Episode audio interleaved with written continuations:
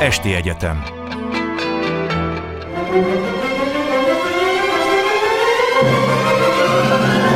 A világ urai Merre rángatják a világ szekerét a hatalmasok?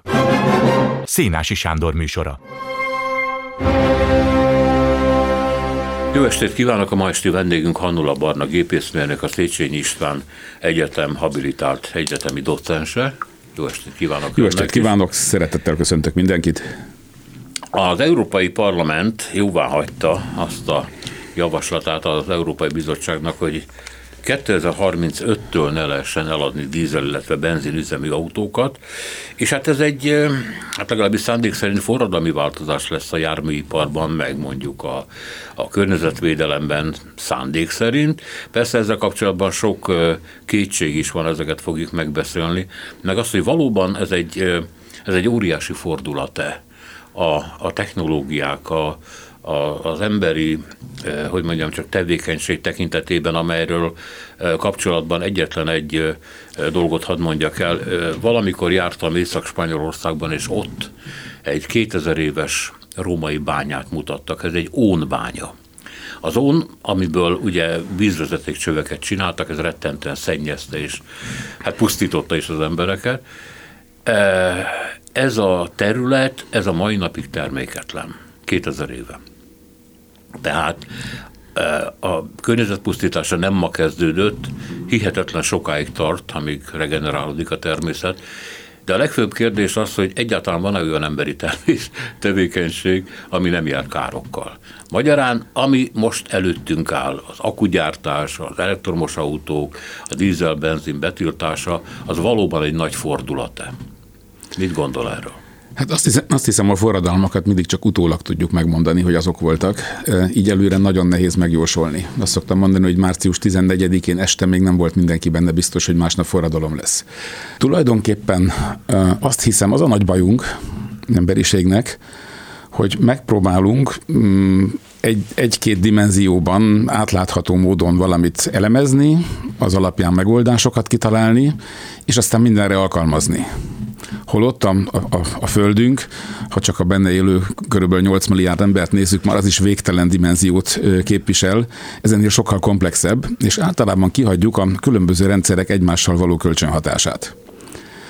Amit nem egyszerű közvetíteni, még megérteni sem, de csak akkor lehetne, vagy kezdtem másképp, nagyon sokszor az történik, hogy valaki kitalál valami jó dolgot. Most sok minden lehet, és nagyon megszereti, hisz is benne, megpróbál belőle üzletet is csinálni, és megpróbálja ezt minden területen alkalmazni. Na most, ami a járműhajtásokat illeti, nincsen olyan járműhajtásmód, ami minden alkalmazásra ideális lenne. Sem a benzinmotor, sem a dízelmotor, sem az elektromos, sem a tüzelőanyagcellás. Meg kellene vizsgálni, hogy ezeket a járműveket hol, milyen célra kihasználja, és utána lehetne ezt eldönteni azt mondja, hogy tulajdonképpen a benzin meg a dízel betiltása az önmagában kevés, illetve azt is mondja, hogy van, amikor jó vagy jobb a dízel, mint az áram. Természetesen. Igen. Természetesen. Nem véletlen a sok vita. Olvashatunk körülbelül 50-50 százalékban cikkeket, hogy most klímavédelmi szempontból széndiokszid kibocsátásban végül is melyik koncepció a jobb. És akár azt is mondhatom, hogy mind a két cikknek igaza van. Mert ez attól függ például, hogy melyik országban. Ha megnézzük jelenleg Európát, ahol, ahol, amiről most éppen beszélünk, a környezetvédelemben élen járó Németországnak jelenleg a, a megtermelt áramában olyan magas a széndiokszid mennyisége, hogy ott nem éri meg az elektromos autózás. Annak ellenére, hogy Németország rendelkezik Európában a legnagyobb arányban megújuló energiaforrásokkal. De hogy lehet, mert mondjuk földgázból vagy szénből állítja elő az áramot azért? Ez egy érdekes történet. Németország megpróbálok néhány egyszerű számmal illusztrálni, vagy próbálom illusztrálni a mondani valómat. Németország csúcs áramigénye kb. 80 gigawatt. Ehhez képest csak szélerőműből és napelemből több mint 120 gigawattnyi kapacitás van az országban és ennek ellenére második, harmadik legrosszabb áramot produkálják. Lengyelország van mindig az élen a szénerőművekkel, és kb. 800 g, 800 valahány grammal. Németország áramában több mint 600 g széndiokszid van kilovattóránként. Ezzel már nem éri meg az elektromos autó akkor hogy mondjam, csak azt kéne mondani, hogy Németországban ne gyártsanak akkumulátort és ne gyártsanak Na, elektromos autókat. Már is látszik a komplexitás.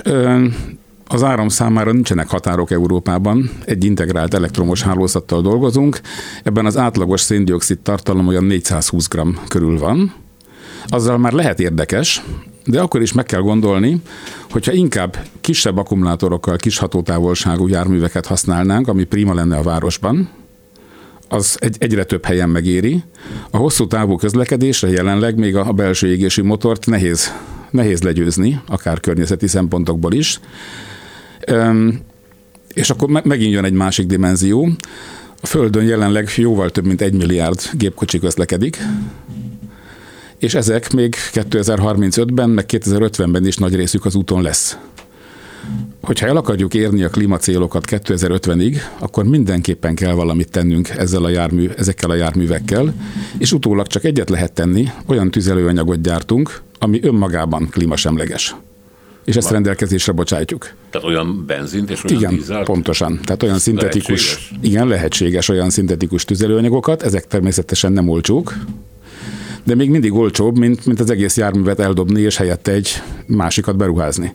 Visszatérve Németországra, miért nem lehet a megújuló energiákból annyit előállítani, amennyi kiváltja a, a szénerőműveket, vagy a, vagy a földgáz? Megpróbálom ezt nagyon egyszerűen leírni.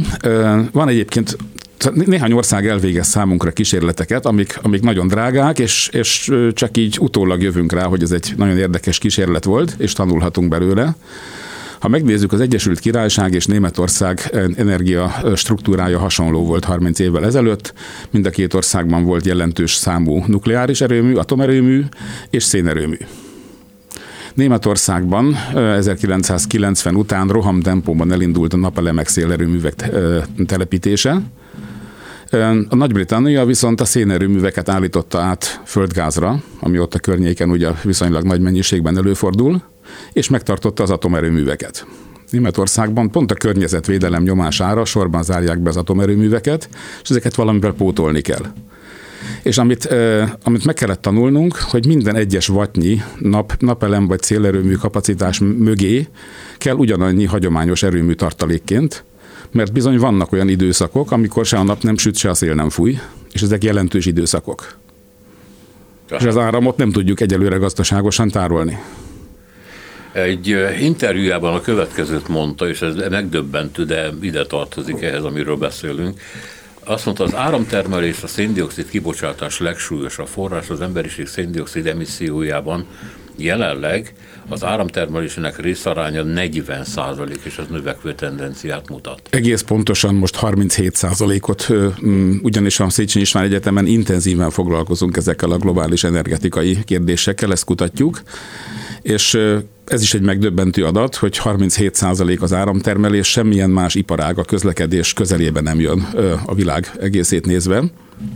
És az is nagyon érdekes, hogy majdnem mindig arra gondolunk a, a széndiokszid emisszió kapcsán, hogy fűtsük kevésbé a lakást, autózzunk kevesebbet, és így tovább. A föld ö, ö, foszilis energiahordozó felhasználásában a lakossági végfelhasználás összesen 10 százalék. Tehát minden, amit a saját autónkkal autózunk, a lakásunkat, amivel fűtjük, és amivel közvetlenül főzünk, ez 10%-a az antropogén széndiokszidnak. A, a többi az ipar, beleértve az erőműveket is. Tehát sokkal többet számítana a konzum visel, viselkedésünk, mit veszünk, mennyit, milyen gyakran, milyen termékeket. Ezzel a 10%-kal a 90-et nem tudjuk ellensúlyozni. Oh. Na de hát, hogyha a fogyasztás visszaszorításáról van szó, amit máshol is említ, abban a pillanatban bedöntjük az egész gazdaságot, hiszen e, még a legdiktatorikusabb országokban is kapitalizmus van, legfeljebb államkapitalizmus, vagy ennek ilyen különféle feudalisztikus e, formái, de az egész a növekedésen alapul. Igen. Az egész, egész emberi gazdaság a növekedésen alapul, hogy mindig többet és többet kell termelni, mert mindig a, a haszon az, amire Igen. a kapitalista gazdaság törekszik. És ezért néztük meg azokat a számokat, tehát egy globális problémát globálisan kell elemezni, mert a lokális eredmények mindig nagyon fura következtetéseket hoznak magukkal. Talán visszanyúlnék, egy jó évvel ezelőtt jelent meg valamelyik itthoni internetes portálon kettő cikk egy nap különbséggel. Az egyik cikk azt írtam, hogy óriási baj lesz az 5G-s technológia bevezetéséből, mert az adat átvitalra fordított energiaigény tízszeresére fog nőni. Másnap a másik cikk azt írja, hogy óriási áldás az 5G-s technológia, mert 20%-kal kevesebb energiával tudunk ugyanannyi adatot továbbítani, és az olyan, mintha minden hetedik autót levennénk a világ útjairól. Melyik az igaz? Melyik az igaz? Mind a kettő. Ugyanis a második cikkírója azt nézte meg, hogy ha ugyanannyi adatot ugyanolyan távolságra továbbítunk, akkor kb. 20%-kal kevesebb energia felhasználással tudjuk megtenni. A másik cikkírója viszont megnézte azokat a tapasztalatokat, hogyha nagyobb sávszélességgel, nagyobb mennyiségű adatot tudunk ugyanannyi idő alatt továbbítani, akkor ezt meg is fogjuk tenni, és ha az emberi pszichológiát, a, a, a vásárlói vagy használati szokásainkat hozzávesszük, akkor pedig a másik igaz, tehát a nagyobb igazság a tízszeres, ha belegondolunk, amíg telefonvonalon, telefax vagy, vagy telex formájában egyesével küldözgettük a betűket, eszünkbe nem jutott volna színes videókat küldözgetni, mint ma a YouTube-on. Van egy másik adat, amit szintén önközöl, hogy a világon minden egyes megtermelt eurónyi GDP-hez több mint 500 g széndiokszid tapad. Ugye erről beszélünk, tehát az iparról, a gazdaságról. De hát az is átállítható, nem? Igen, csak jelenleg úgy néz ki, hogy ha valamire pénzt költünk, legyen az ebben az esetben klímavédelem, meg kell nézni, hogy egy elköltött euróval mennyi széndiokszidot tudunk különböző megoldásokkal megtakarítani. Ugyanis az 500 g ez nagyon stabil, ez nagyon-nagyon lassan változik, és inkább csak úgy változik, hogy a GDP-nk jobban nő, mint az emissziónk. De egészen pici az évente a változás. És ha belegondolunk, ha, ha ez az 500 grammot számítjuk, és szeretnénk megsporolni egy tonna széndiokszidot valamilyen szuper technológiával, és ez a lépésünk 2000 euróba kerül, akkor durván abból indulhatunk ki, hogy 2000 euróval szegényebbek lettünk, amit máshol esetleg értelmesebben költhettünk volna el, de ugyanannyi széndiokszid maradt a világban. És ez az a csapda, amiben rengetegen benne vagyunk jelenleg, és végül is ezért nem haladunk. Az egész kutatásunkat az indította el, hogy találtunk egy világbanki adatbázist, ami megmutatta, hogy az emberiség energia felhasználásából hány százalék a fosszilis eredetű. És ez 1960 környékén 90 százalék fölött volt. Utána 1990-ig látványosan csökkent, egészen 79 százalékig sikerült ezt ledolgozni, tehát egy nagyon látványos javulás volt. 1990 óta amióta nagyon sok erőfeszítést teszünk szerte a világon, tehát billió dollárokat költünk el megújuló energiaforrásokra. Ez egy enyhén, enyhén emelkedő pályán van ismét, és a mai eredmények ilyen 82-84 százalék között vannak ismét. Tehát eddig semennyit nem sikerült visszaszorítani, még százalékosan sem a fosszilis energiafelhasználást. Dacára annak, hogy vannak alternatív források Igen. már. Rengeteg. De hát akkor az egész környezetvédelem, a klímaváltozás elleni küzdelem az mind idézőjelbe kerül? Jelenleg úgy néz ki, hogy nem csináljuk elég okosan, és akkor visszatérhetek a, a német ö, problémára. Ön, teljesen jogosnak tűnik az a gondolat, hogy ha süt a nap és fúj a szél, elsőbsége van ezeknek az erőműveknek, és akkor leszabályozzuk a hagyományosakat. Uh-huh. Csak az első lépésben, amikor elkezdünk egy hőerőművet leszabályozni, annak romlik a hatásfoka. Tehát ugyanannyi áramot, több széndiokszid, vagy kevesebb áramot, de fajlagosan több széndioksziddal fog termelni. A legnagyobb csapda az, hogy a, ahogyan értékeljük ezeket a hatásokat, nem veszük figyelembe, hogy a leállított hőerőmű, hogyha most egy hétig fúj a szél, és egy hétig nem megy a hőerőmű, nem csak azért termel széndiokszidot, mert felfűtve kell tartani, bent van a személyzet, karbantartás, minden működik, hanem azért is, mert a ráköltött minden egyes euróban benne volt az az 500 g széndiokszid, a részletfizetésekben, a kamatokban, az egész beruházásban. És ezt hozzá kell számolni, mert ezt a népgazdaságban valakinek valahol elő kellett állítania. De ugye nem, nem azt akarjuk mondani, hogy akkor haigáljunk el mindent, amit eddig gondoltunk a klímavédelemről, hanem... Nem, hanem... át kell gondolni. Tehát ezek a megújuló, mondjuk, véletlenszerűen termelő energiaforrásokat a meglevő elektromos hálózatban nagyon-nagyon nehéz integrálni, és Németország jó példája annak, hogy egyszerűen túl sok lett a megújuló kapacitás. Hát gondoljuk el, hogy ha véletlenül fúj a szél és süt a nap az egész országban, az 120 gigawatt teljesítmény, de csak 80-at tudnak elhasználni. A legjobb Ez esetben. A, a többi. Egyébként ilyen is van, de hát vannak olyan esetek, amikor a Német Szövetségi Vasút a, a váltók elektromos fűtését nyáron is bekapcsolja, hogy pénzért, tehát valahány centér kilovattóránként megsemmisítsen áramot, ami fölösleges. Oh. Mondom tovább, És van még egy ö, tényező hozzá, amire nem szoktunk gondolni, hogy legalább 20-25 gigawattnyi hagyományos erőműnek még ilyenkor is kell működnie, hogy meglegyen a stabil 50 Hz a hálózatban. Mert arra szabályoznak a megújulók. Nézzük a... Igen, folytassa nyugodtan, tessék. Magyarul kell keresnünk valamiféle, valamiféle megoldást, áramformájában, ugye az elektronokat nagyon nehéz tárolni, ha gazdasági, műszaki megfontolások alapján egy akkumulátorban néhány napig érdemes tárolni áramot maximum, de az is nagyon drága.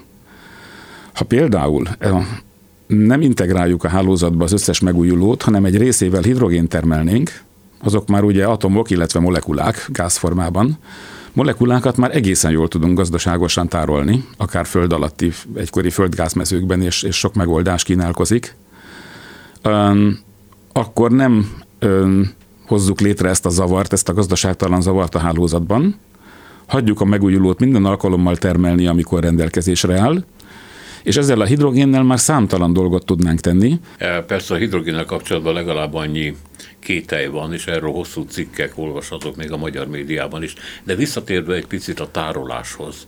Ahogy beszélt közben eszembe jutott egy hír, amit olvastam arról, hogy talán japánok találták fel, aztán később azt mondták, hogy ez humbug, nem tudom, hogyha elég nagyméretű, de közepes méretű kavicsokkal töltenek föl egy tartályt, akkor az képes az áramot valamilyen módon nem csak néhány napig, hanem néhány hétig vagy hónapig megtartani. Ez nem igaz? Egyelőre ipari szinten megvalósítható, alkalmazható áramtárolási megoldásunk nem létezik. Értem. Akkor mielőtt még a hidrogénról beszélnénk, nézzük az akkumulátorgyártást, mert leg, e körül van a legtöbb vita hogy azt senki nem vitatja, hogy erre szükség van, valamilyen módon, hogyha valóban ezt a technikai fordulatot végre akarjuk hajtani, hogy elektromos autóból legyen több, előbb-utóbb. Viszont olyan hatalmas az ökológiai lábnyoma az akugyártásnak, ami kétségesé teszi, hogy így ebben a formában megéri. Ugye elsősorban az áramfogyasztásról van szó, a hatalmas vízfogyasztásról van szó, meg nem lehet tudni, hogy ami, amit a gyártási folyamat közben vizet felhasználnak, és ezzel ugye szennyezik is, azt elégséges mértékben tisztítják-e. Szóval, ha megpucoljuk ezt a kérdést a politikai felhangoktól, akkor mit gondol, megéri?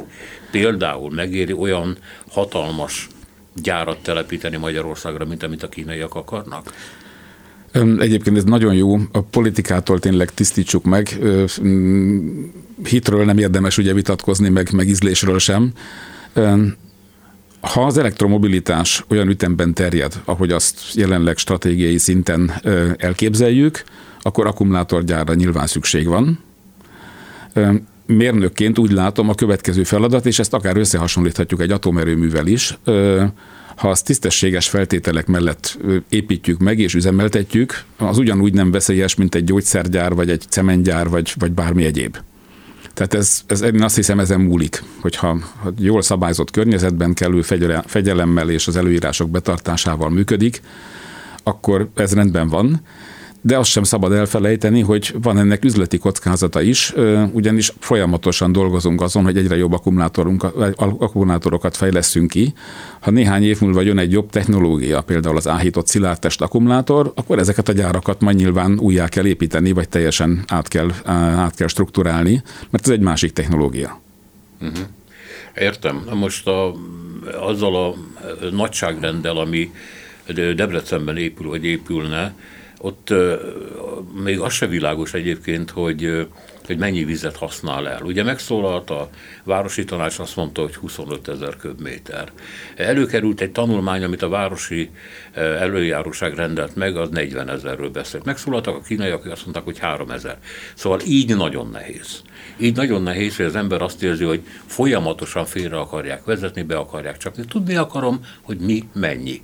Tehát valóban egy ilyen nagygyárnak ilyen hatalmas a víz, vagy a, igen, a vízfogyasztása, mint a tanulmány mond, vagy pedig közelebb van ahhoz, amit a kínaiak mondanak? Meg kell mondanom, hogy ezt így nem tudom megmondani, és valószínűleg nem is lehet. Amennyire ismerem, nem vagyok szakértője az akkumulátorgyártásnak.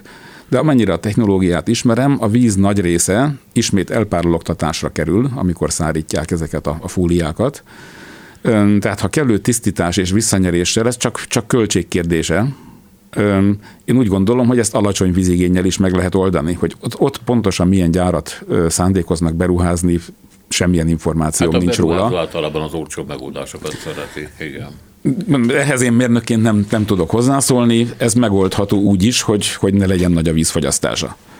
Az áramfogyasztás, ugye az elég ironikus, hogy ahhoz, hogy környezettiszta elektromos autókat gyártsunk, ahhoz iszonyatos mennyiségű elektromos áramot kell előtte előállítani, hogy ez a gyártás menjen. Ez pontosan az a történet, amire felhívtam a figyelmet. Ha egy technológia drága, arra sokat költünk, abban sok lesz a széndiokszid is. Ezt körülbelül úgy számoljuk, hogy egy kilovattórányi akkumulátor legyártásával 100 kg széndiokszid szabadul fel. Ez a litium bányászattól a kész akkumulátorig értendő elosztva, tehát ez, ez nem mind itt, hanem, ez az egész világban elszórva fog történni. És ezt kell az elektromos autónak élete során behoznia, a hagyományosokhoz képest. Tehát van egy hátizsák, amit X futás teljesítmény alatt be lehet hozni, hogyha olyan elektromos áramot használunk, aminek kisebb a, a karbonintenzitása. Ezért egyébként egy német professzor kollégám már nyilvános publikációban javasolta, hogy korlátozni kellene az elektromos autók hatótávolságát, hogy arra használjuk, amire való, elsősorban városi forgalomra, és hosszú távra pedig ne erőltessük, mert ez még nem elég érett ahhoz. E, tulajdonképpen az ember arra gondol, önt hallgatva, hogy hogy miért nem vár ezzel a technológiával, hogyha egyszer még, hogy mondjam, csak a károk nagyobbak is lehetnek ezzel a úgynevezett tiszta technológiával, mint amire számítottunk. Miért nem várnak egy olyan, olyan fejlettségi szintre, amikor már érdemes ezzel próbálkozni.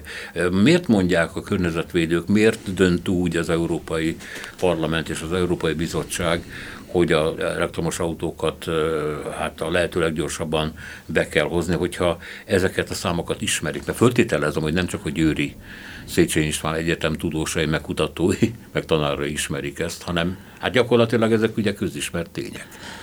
Nem, nem mondom, hogy én tudtam, vagy hogy a hallgatók jó része ezeket tudhatta, mert ez így nem, nem forog a médiában. Ön, hát, hogyha erre tudnám a választ, lehet, hogy politikusnak mentem volna. Azt, azt Isten mentse meg attól mindenkit.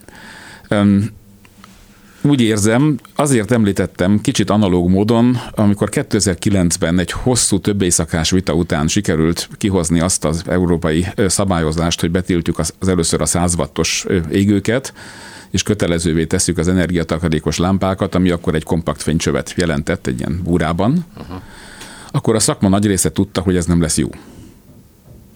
Mert?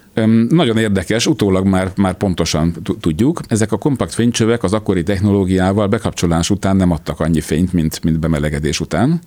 Vagyis előbb-utóbb mindenki több, több teljesítményt szerelt föl a, a munkahelyén, a lakásában, vagy azon a helyen, ahol fényt szeretett volna, mert, mert hozzászoktunk, hogy kimegyünk a konyhába, bekapcsoljuk a villanyt, és ott tudunk dolgozni. Vagyis nagyobb teljesítményt. Igen, elkezdtünk több teljesítményt. Utána az ipar is reagált, fejlesztettek olyan kompakt fénycsöveket, amiben egy nagy teljesítményű fűtőellenállás ezt a bemelegedési folyamatot felgyorsította. Természetesen úgy, hogy a, 11 watt hivatalos, mondjuk el, vegyünk egy ilyen 11 wattos energiatakarékos égőt, sokkal nagyobb fűtőteljesítmény volt benne, tehát rövid időre bekapcsolva nem stimmelt ez a szám. És gondoljunk bele abba, hogy milyen, mennyi időt szoktunk a Spice-ban eltölteni, tehát ott az egy darab 60-as égő lenne a környezetvédelmi szempontból lehető legjobb megoldás, ugyanis a hagyományos izzólámpa legyártása az összes többi alternatív fényforráshoz képest a legkisebb környezetterhelés, és az a 60-as égő a Spice-ban valószínűleg 15 évig fog szolgálni. És az áramfogyasztása pedig naponta négyszer 2 perc. Semennyi.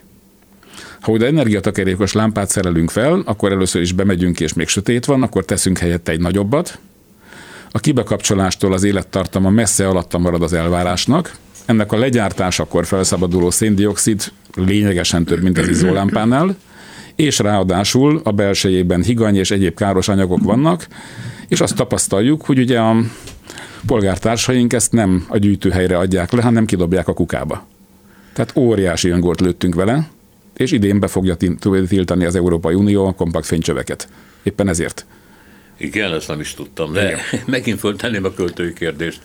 Ugye ezt lehetett előre tudni? Lehetett volna. És mégis? Igen, nagyon nehéz az emberi pszichológiát egyébként kalkulálni. de van egy látványos... Mert a fejlődésben és az új technológiai eredményekben, és senki nem gondol bele igazából, hogy az, ami új, vagy ami fejlettebbnek számít, az igazából mibe kerül, és mennyibe kerül, körözi le, ha egyáltalán a tegnapi technológiát. Hát nézzük meg őszintén azt, srác koromban ugye a Trabant 601-es az egy szokásos jármű volt még itt Magyarországon is, kb. 600 kg tömeg, 26 lóerő, és fogyasztott 7-8 litert. Aha.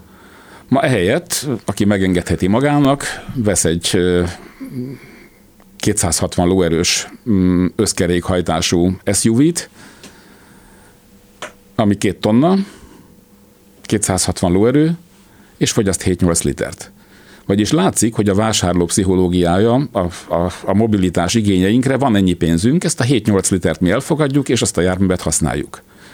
Ha, ha elkezdünk úgy számolni, hogy a, a mérnökök a háttérben milyen hatásfokjavulást értek el, hogy tízszer akkora teljesítménnyel is ugyanannyit fogyaszt, remélhettük volna akkor, hogy ebből mind megtakarítás lesz, és tehermentesítjük a környezetet, de nem, mert kellett hozzá az összkerékhajtás, a 200 lóerő, a elektromos esernyőszárító, és minden egyéb, amely egy ilyen luxusautóban ma, ma benne van. És ezt, ezt úgy is hívják, hogy Jevons paradoxon, tehát ami okos környezetvédelemmel felszabadul anyagi erőforrás, azt valamire el fogjuk költeni, amivel megint csak terheljük a környezetet. Hát nem akarok ilyen konyhai bölcsességekkel előállni, de úgy tűnik, hogy az emberi fejlődés olyan, hogy megold egy problémát azért, hogy egy újat kreáljon, vagy esetleg többet is egynél. Igen, ön említette, ugye, hogy a GDP csökkenését senki nem meri javasolni, vagy, vagy gyakorolni, mert ez olyan politikai feszültségekhez vezet, amit, amit egy állam struktúrája adott esetben nem él túl. És én is úgy látom, hogy ez így nagyon nehéz. Ráadásul egy olyan globális problémán állunk szemben, a széndiokszid globalizálja saját magát, néhány nap, néhány hét alatt körbeér a Földön, akárhol is emitáltuk. Ezt egy globális menedzsment nélkül nem lehet kezelni. Mert mindig valaki valamilyen érdek mentén nem fogja tartani magát a, a különböző egyezményekhez, amit, amit jól, jól látunk, hogy ez, hogy ez sajnos így is van. Hát ha létezne világkormány, mondjuk, mint hogy nem létezik, sőt most éppen deglobalizációról beszélnek, akkor lehetne, hogy a, persze különböző mértékben az államok befizetnének egy olyan alapba, amiből egyébként kipótolnák mondjuk a nagy erőműveknek a költségeit, és akkor megvalósítanák azt, amit ön is javasol egyébként, hogy a széndiokszidot valamiképpen a, a kéményekből ki kéne nyerni, és akkor betáplálni, sűríteni és betáplálni a kiürült földgázmezőkbe, a földgáz helyére. Tehát, de ez csak globálisan megy. Egyrészt igen, de, de nagyon jó ez a, ez a felütés. Én pont akkor kerültem ki Németországba, amikor az utolsó nagyolvasztókat szerelték szét a Rúrvidéken, szorgalmasan szépen megszámozták a darabjait, becsomagolták és elvitték valahova Ázsiába. Aha. Ugyanis Németországban akkor, vagy Európában bevezettük már a széndiokszid kötvényeket, és mindenki érdekelt volt abban, hogy a, a gazdaság, is, a gazdaság struktúráját úgy változtassuk meg, hogy kevesebb széndiokszid tapadjon a GDP-hez. Úgyhogy sikerült is levinni 200 g-ra egy eurónyi GDP-nek a széndiokszid tartalmát, például Németországban 210 g körül van, vagy és 220. Afrikában. És megemelni Kínában és Indiában, de ha belegondolunk, semmi nem történt, mert ugyanaz a nagy olvasztó most megy mondjuk Kínában, és onnan hozzuk a vasat. Igen. Tehát nem kevesebb lett a széndiokszid, hanem több, mert valahogy balga módon mindig az előállítási oldalt nézzük, és nem a fogyasztásit. Tehát a, a széndiokszid úgy is globalizálja magát a kereskedelemmel, tehát ezért van az, hogy az egy eurónyi GDP-ben világátlagban 500 pár gram széndiokszid van, és vegyük úgy, hogy ez Németországban is igaz, meg Kínában is. Mert, mert a Kínából vásárolt termékekkel, termékekkel náluk 8-900 g körül van egy GDP-nyi eurónak a széndiokszid tartalma, de ha mi azt a terméket megvesszük, azt a széndiokszidot is importáljuk vele valójában. Igen, hát itt van egy szomorú iróniája történetnek egy másik országban, Ukrajna. Ugye Mariupol egy hatalmas acélgyártó mű, szinte az egész város az volt, és ott, mivel szétlőtték, szétbombázták a széndiokszid kibocsátásot nulla, zéró, viszont mivel egy háborúban van dolgunk, az aztán többszörösével szennyezi a levegőt a magasabb emisszióval. Hát nem is tudom. Szóval ez igazából az, hogy hogy a nyugata levetett technológiákat továbbadja a úgynevezett fejlődő vagy harmadik világ országainak. Ez Nem történik semmi, igen. igen viszont, viszont, viszont most már sok minden elnézést, sok mindenről beszéltünk, ami nem működik. Szeretnék olyat is mondani, ami, ami működik. Jaj, de jó, végre. Elkezdtük megnézni irodalmi adatok alapján is, és úgy szoktam ábrázolni a hatás kedvéért, hogy egy 500 eurós bankjegyel bemegyünk a klímavédelmi katedrálisba, ahol állnak különböző perselyek, és mindegyik perselyen egy technológiának a, felé a neve szerepel. Aha. És a, a, oda tesszük az 500 euróst, amire úgy gondolunk, hogy helyes döntés. És kezdem az említett, mondjuk az erőmű kéményéből, Carbon Capture and Storage, kiszegy, kiszűrjük a széndiokszidot, valamilyen módon cseppfolyósítjuk, komprimáljuk, és vagy lepumpáljuk egy tényleg egy régi földgázmezőben, vagy más úton, módon szintetikus tüzelőanyag gyártására használjuk, mert a karbon az értékes belőle. Ha erre költenénk az 500 eurónkat, kb. 3 tonnányi széndiokszidot tudnánk megsemmisíteni, de mindenki úgy van vele, hogy ez még nagyon drága, nem éri, meg nem csináljuk ipari léptékben. Ehelyett például Európában is köteleztük az autógyártókat, hogy a hagyományos járművek emisszióját minden áron csökkentse, ott 500 euró beruházással kb. egy tonna széndiokszidot lehet megtakarítani, tehát csak harmad annyit, de ez kötelező. Ha még egy lépéssel tovább megyünk, és elektromobilitással próbálnánk, vagy elektromobilitásra költjük az 500 eurónkat, ott már csak ilyen 200 valahány kilogramnyi széndiokszidot takarítunk meg ugyanannyi pénzzel, és akkor veszélyesen közel kerülünk ahhoz, hogy 500 euróban ugye van 250 kg széndiokszid. Ez lenne a megoldás, a jó példa? Nem, mert ez, nem, nem, elindulunk a másik irányba. Igen. Hogyha ezt az 500 eurót odaadom az iparnak, hogy javítsa a berendezéseinek a hatásfokát, ott már 6 tonnát lehetne vele megtakarítani. Ha magyarországi, mondjuk azt, hogy régebbi elavult családi házakat szigetelek, ott közel 50 tonnát. Igen. És hogyha egy tipikus kelet-európai lepusztult régi barnaszenes vagy lignites erőművet modernizálok új technológiával, akkor 100 tonnát. Tehát ezek lennének az első lépések, hogy a GDP-ben és az elektromos áramban a széndiokszid tartalmat csökkentsem. Tehát ez egy olyan utazás, amit nem lehet a második lépéssel kezdeni. Az elsővel kell. És azzal a, azzal a széndiokszidban számítva már jobb pénzzel és jobb elektromos árammal már a bonyolultabbakat is meg fogjuk tudni csinálni, de most még nem.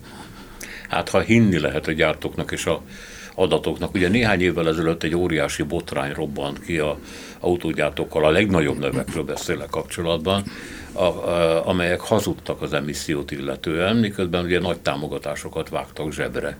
És akkor kirobbant egy botrány, de túlságosan nagy fiúkról van itt szó, ezért egy pár hét alatt ki is kopott a médiából az ezzel kapcsolatos hírek közöne, nem tudni arról, hogy megbüntették őket, igen, mennyire, melyiket, hogyan, stb.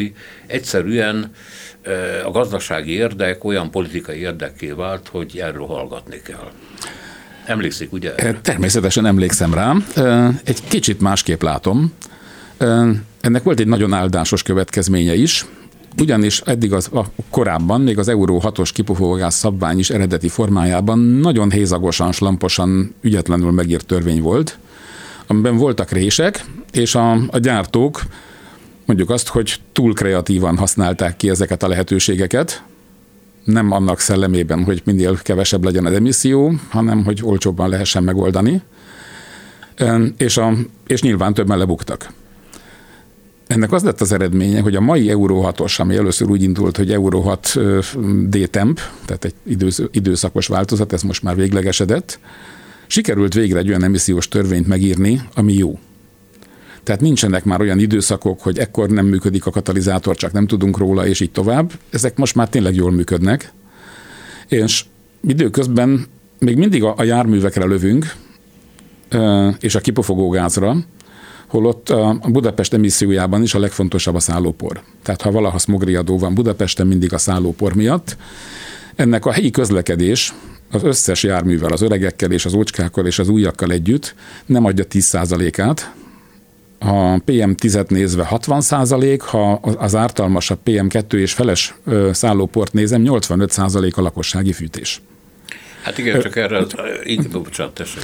És a, a megdöbbentő az, hogyha megnézzük, hogy a járműveknél hogy oszlik el ez az emisszió, egy mai Euró 6-os, tehát hat, a korszerű Euró 6-os kipufogógázban, akár dízel, akár benzin, kevesebb a szállópor, mint a beszívott levegőben.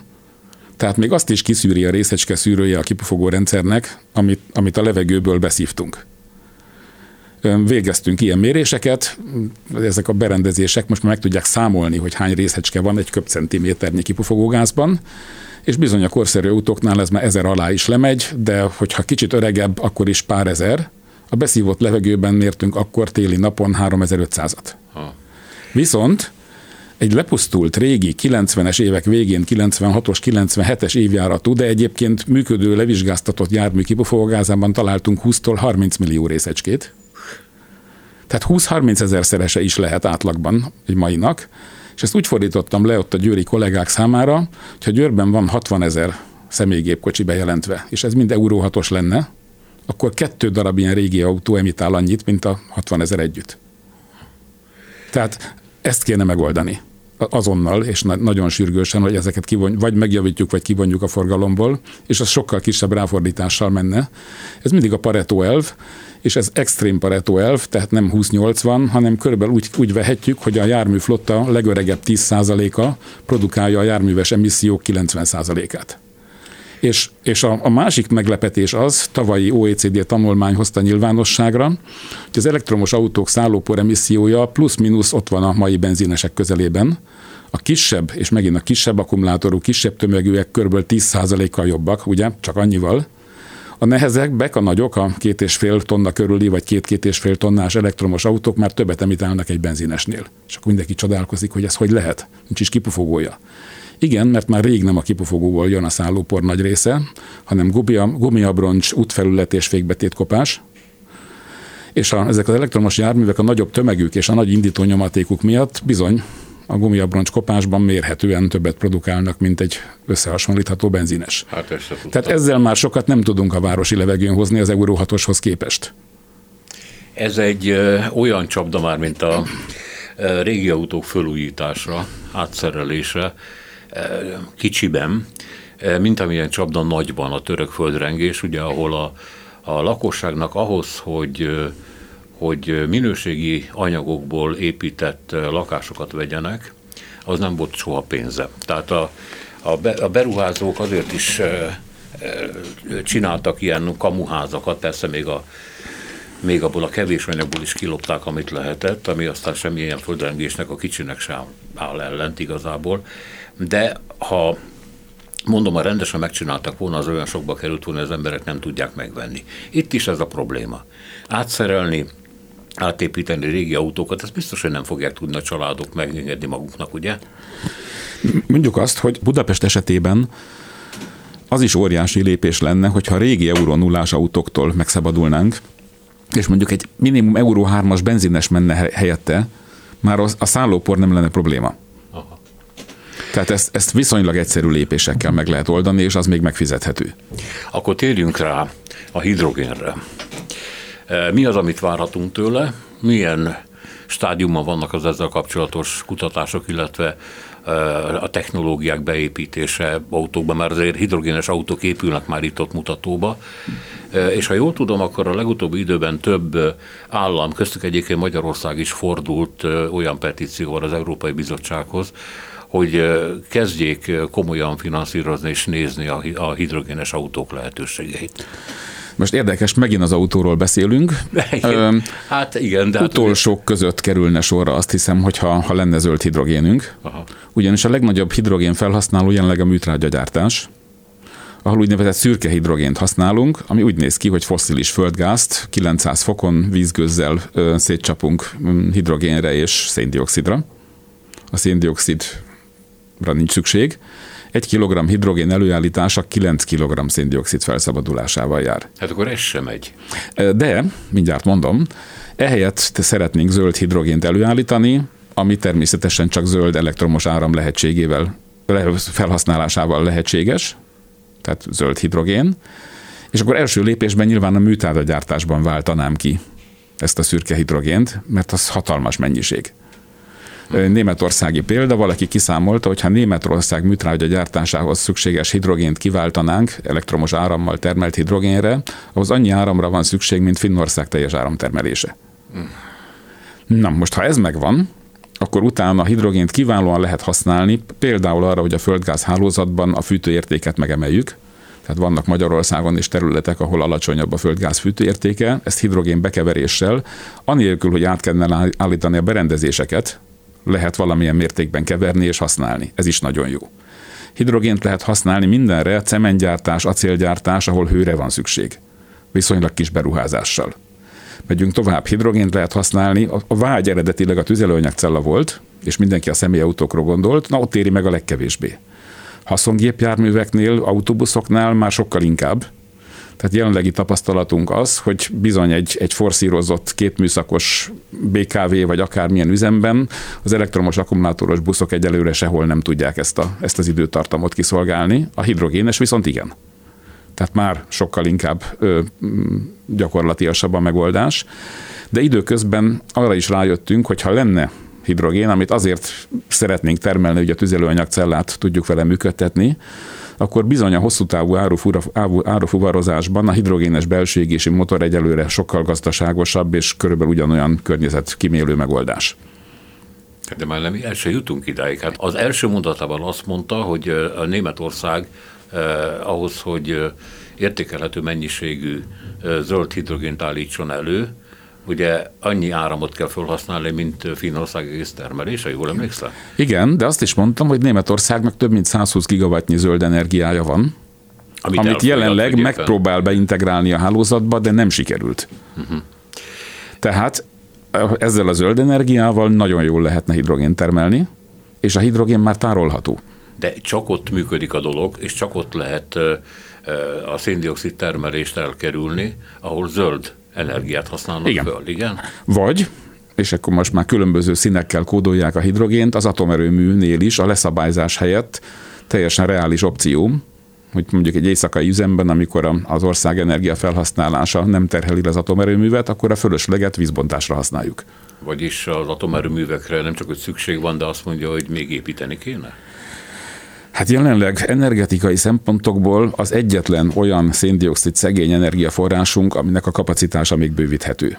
Vízi energiánk már nincsen kihasználható, és különösen ez is nagyon érdekes, láttunk tanulmányokat, hogy a hideg és mérsékelt égövön jól működik egy vízi erőmű, de például a, a híres nagy brazília Itaipu erőmű, ami talán a világ legnagyobb vízi erőműve, vagy az eldobogós helyezéssel, a meleg égövön, a lelassuló vízfolyásban olyan anaerob bomlási folyamatok jönnek létre, amiből metán keletkezik, és az üvegház hatása a vízi erőműnek összehasonlítható egy hőerőművel.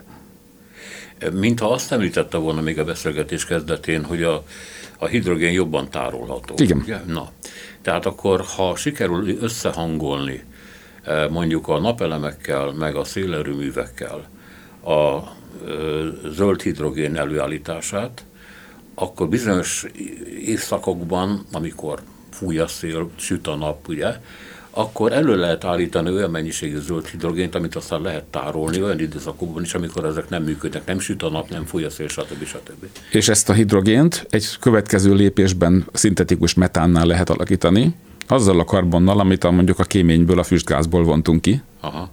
És azt, ha, ha megéri, akkor úgy, úgy Fischer-Tropsch eljárással szintetikus folyékony tüzelőanyaggá. Ugyanis legyünk őszinték, hogyha repülés, repülésre gondolunk, amit túl szoktunk becsülni, a világ összes repülőgépe az emberiség széndiokszid emissziójának kb. 4%-áért felelős, tehát nem egy, egy súlyos tétel, de a repülőknél lenne a legtovább érdemes folyékony tüzelőanyagokat, energiahordozókat használni, amit adott esetben akár szintetikusan állítunk elő. Ez nagyon jól hangzik, nagyon jól megbeszéltük most, de mi van akkor, hogyha kivonjuk a termelésből az alternatív energiaforrásokat és zöld hidrogén előállítására használjuk, mert akkor viszont a lakossági ellátásban meg az iparban keretkeznek hiányok. Um, nem, ugyanis ahhoz, hogy egy ország energiahálózata működjön, ez volt a német példa, nekik megvan a 80 gigawattnyi hagyományos erőművi kapacitásuk. Csak lekapcsolgatják, amikor, amikor süt a nap és fúj a szél. De most mondjuk szénerőművel gondol, vagy hát a, a, az van, ami van Németországban. Ott vagyunk, ahol a part Most is ott vagyunk. Tehát ha megnézzük, hogy Németország áramában több mint 600 g széndiokszid van, az katasztrófa. Az Európai Unió átlaga 420, az Egyesült Királyság, amit említettem példának, 270. Franciaország 52. Tizede sincs a németnek. 52 g széndiokszid van egy kilovattóra áramban Franciaországban. Hát elég kétségbejtő a dolog. A másik egyébként... Nem, nem. én azt hiszem, hogy ez, ez remek, mert ennyi példából, hogyha kinyitjuk a szemünket, és nem, nem ideológiai megközelítésben nézzük, ezt a rengeteg zöld energiát lehetne értelmes célokra használni. Értem. Csak amit elmondott, abból azt tűnik ki, hogy egy adott pillanatban nagyon sokféle technológiának kell együtt élnie az emberi fejlődésben, tehát a hagyományos, a megújuló, még megújulóban már tárol, az energiát tárolni képes új kapacitások, és folyamatosan figyelni az újításokat, bevezetni az iparba, stb., ami hát egy külön cirkusz ami nagyon törékenyé teszi a gazdaságokat, mert minél többféle technológia van egymás mellett, az mind más kezelésmódot igényel. Ráadásul egy olyan fajta tudatossággal kellene az embereknek, a kormányoknak élniük, amire, amire nem nagyon látunk példákat. Szóval ez nem gondolja, hogy nagyon vulnerabilissé, tehát nagyon törékenyé teheti ezeket a társadalmakat? Um, Valami érdekes. elromlik egy helyen, és akkor már nem lehet kiavítani, a másik nem pótolja ugyanis. Én mérnökként el- először arra asszociáltam, hogy ha többféle párhuzamos megoldás működik, az inkább nagyobb biztonságot ad. A monokultúra mindig veszélyesebb. Ha csak Igen, egy lehet, valamire most én nagyon ilyen militarista módon gondoltam, de ugye az Ukrajnának adandó rendkívül sokféle nyugati technológia, amiket nem nagyon lehet összepasszítani egymással. Ez az ukrán hadseregnek rettentő erőfeszítésébe kerül, hogy használja, mert túl sokféle technika van egyidejűleg jelen. Ez igaz, de ha, ha őszinték vagyunk, jelenleg is van mindenféle erőművünk, atomerőmű, szénerőmű, gázerőmű, szélerőmű, naperőmű, minden van, csak ezt nem hangoljuk össze okosan, és nem minden esetben arra használjuk, ami, ami optimális eredményt adna és hogyan lehetne ezt összehangolni. Itt van nekünk egy Európai Uniónk, elben van egy olyan fajta ország és államszövetség, ami itt, ha megteheti, és miért ne tenné meg, nem tekinti ezt politikai kérdésnek, tehát mm. itt nem kell egymásnak feszülni, mert mindenkinek érdeke az, hogy csökkentse a számlát, egészségesebb legyen a lakosság, stb. stb. Tehát miért, nem, miért nincs ebben egyetértés? Um, egy nagyon egyszerű mérnöki gondolat, és pont ezért dolgozunk ezen a területen, a legnagyobb bajunk az, hogy nincsenek megbízható mérőszámaink, ami alapján a döntéseket hozzuk. Tehát ha megnézzük a járműveket, a kilométerenként helyszínen kibocsájtott széndiokszidra hoztunk törvényeket. Most a Unióban is. Ez pontosan semmire nem jó, mert nem veszük figyelembe, hogy a, a benzin, amíg Szaudarábiából eljut a mi tankunkig, az már széndioksziddal energiafelhasználással jár, az áram, amíg eljut az akkumulátorunkba szintén, a járművet valahogyan le is kellett gyártani, és a végén vissza kell vezetni a körkörös gazdaságba. Na most, ha már idáig eljutnánk, az Unió tervezi, hogy 2026-tól bevezeti ezt a teljes életciklus szemléletet, tehát, hogy ezt mind megnézzük, és akkor minősítjük a járműveket, már teljesen más eredményre jutnánk. De még ennek is van egy óriási hiányossága, tehát például a, a, a napelemek esetében nem veszi figyelembe, tehát a napelem tervezését, gyártását, szállítását, karbantartását, recycling, minden benne van az életciklus elemzés módszertanában. Csak az nincs benne, hogy mit okoz a hálózatban. Tehát az nincs benne, hogy kell hozzá még ugyanannyi erőművi kapacitás arra az időre, és az, ha megy, ha áll, az széndiokszidot jelent. Tehát egyszerűen rosszak a számok, ami, ami alapján döntést hozunk. Ha ebben tovább tudunk lépni, és megértjük ezt a komplex világot, akkor megkockáztatom, hogy még a meglevő kapacitásokból is sokkal jobb rendszereket lehetne összerakni. De ezek globális adatok lennének, tehát ugye, Igen. mert ugye a világot behálózó folyamatokról Igen. van szó, tehát el kéne várni azt, hogy Szaúd-Arábia épp olyan pontosan szállítson adatokat, mint mondjuk Katar közbelső módon Németország, épp úgy, mint Magyarország. A, a legnagyobb baj a saját belső adatfeldolgozásunkkal van, tehát Németországban ugye a napelem úgy terjedt el, hogy a nap nem küld számlát. Tehát sokan ezt úgy tekintik, hogy nulla emissziója van, és már ha csak a, teljes életciklus módszertant számolom, akkor is látszik, hogy igenis van, és nem is annyira kevés. Tehát ha jelenleg a, az ismert számítások szerint az atomerőművi áramban kevesebb a széndiokszid, mint a napelemben. Ezen lehet persze vitatkozni, de ott is, ha az atomerőműveknél is őszintének kell lenni, a több százezer éves tárolása az erősen sugárzó hulladékoknak. Igen ám, de ez egy régi technológia, amit kellő erőfeszítéssel és ügyességgel ma már egészen másképp lehet művelni. Tehát vannak olyan gyors neutronos reaktorok, amik ezeket a transuránokat, ami a kiégett fűtőelemekben a gondot jelenti, energiatermelés mellett tudja megsemmisíteni. Tehát ez nem veszélyes hulladék, hanem értékes energiahordozó. Ez, ez gyökeresen megváltoztatja a szemlé, szemléletet, és ott már nem 300 ezer év tárolásról beszélünk, hanem maximum 300-ról. Meg egy a mai meghaladó, jóval meghaladó új technológiai szintről és Igen. technikai szintről beszélünk. Ugye? Igen, de ez, ez már ipari léptékben bevethető. Tehát ez nem, nem úgy utópia, mint a, a magfúzió, ami talán egyszer valamikor, hanem ezt tudjuk, hogy működik. Hát idáig tudtunk eljutni sok kétség, némi remény mellett.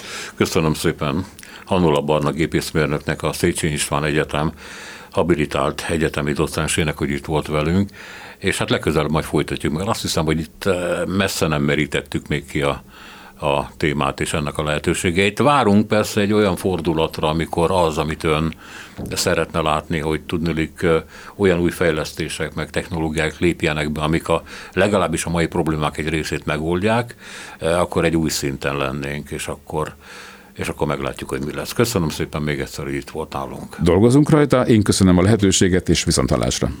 Selmeci János volt a műsor szerkesztője, a műsorvezető Szénási Sándor. Köszönjük a figyelmüket, minden jót!